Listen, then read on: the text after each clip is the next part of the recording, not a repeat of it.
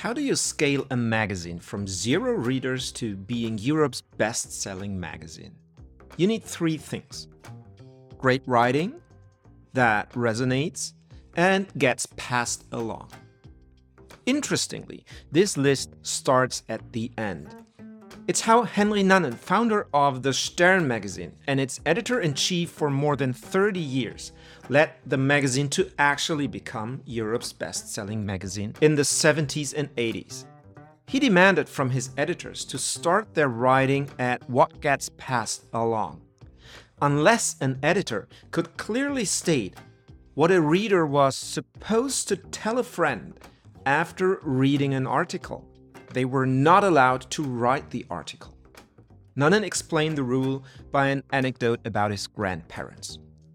It goes like this Suppose grandpa and grandma are going for a walk. Along their way, they buy the newest edition of our magazine.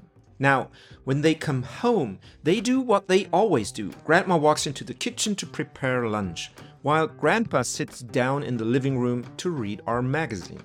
Suddenly, after reading one of the articles, he closes the magazine to shout into the kitchen, Grandma, they're going to raise taxes again. It's the one sentence that felt so important to him that it created the urge to shout it into the kitchen. It's the same phrase that he's going to tell his friends when he meets them in the evening. When we don't decide what that phrase will be, Grandpa's just going to decide for himself.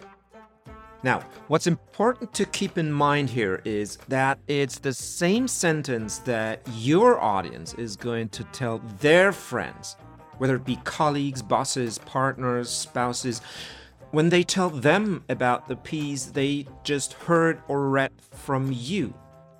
It's the same sentence your audience will reply with when someone asks them, So, what was the pitch like? The thing is this your audience will always have that pass along phrase. No matter whether you like it or not, your audience will always choose a pass along phrase. No matter whether you like it or not, your audience will always have an answer when someone asks them, So, what was it about? And they're not going to ask you for support. Are you clear about the pass along phrase of your audience? Keep lighting the path.